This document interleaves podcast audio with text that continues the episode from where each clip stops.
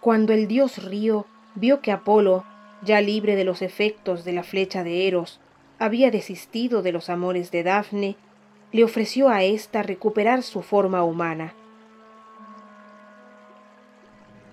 Pero ella había llevado por tanto tiempo la plácida vida de un laurel, que no quiso volver al ajetreo de la vida humana.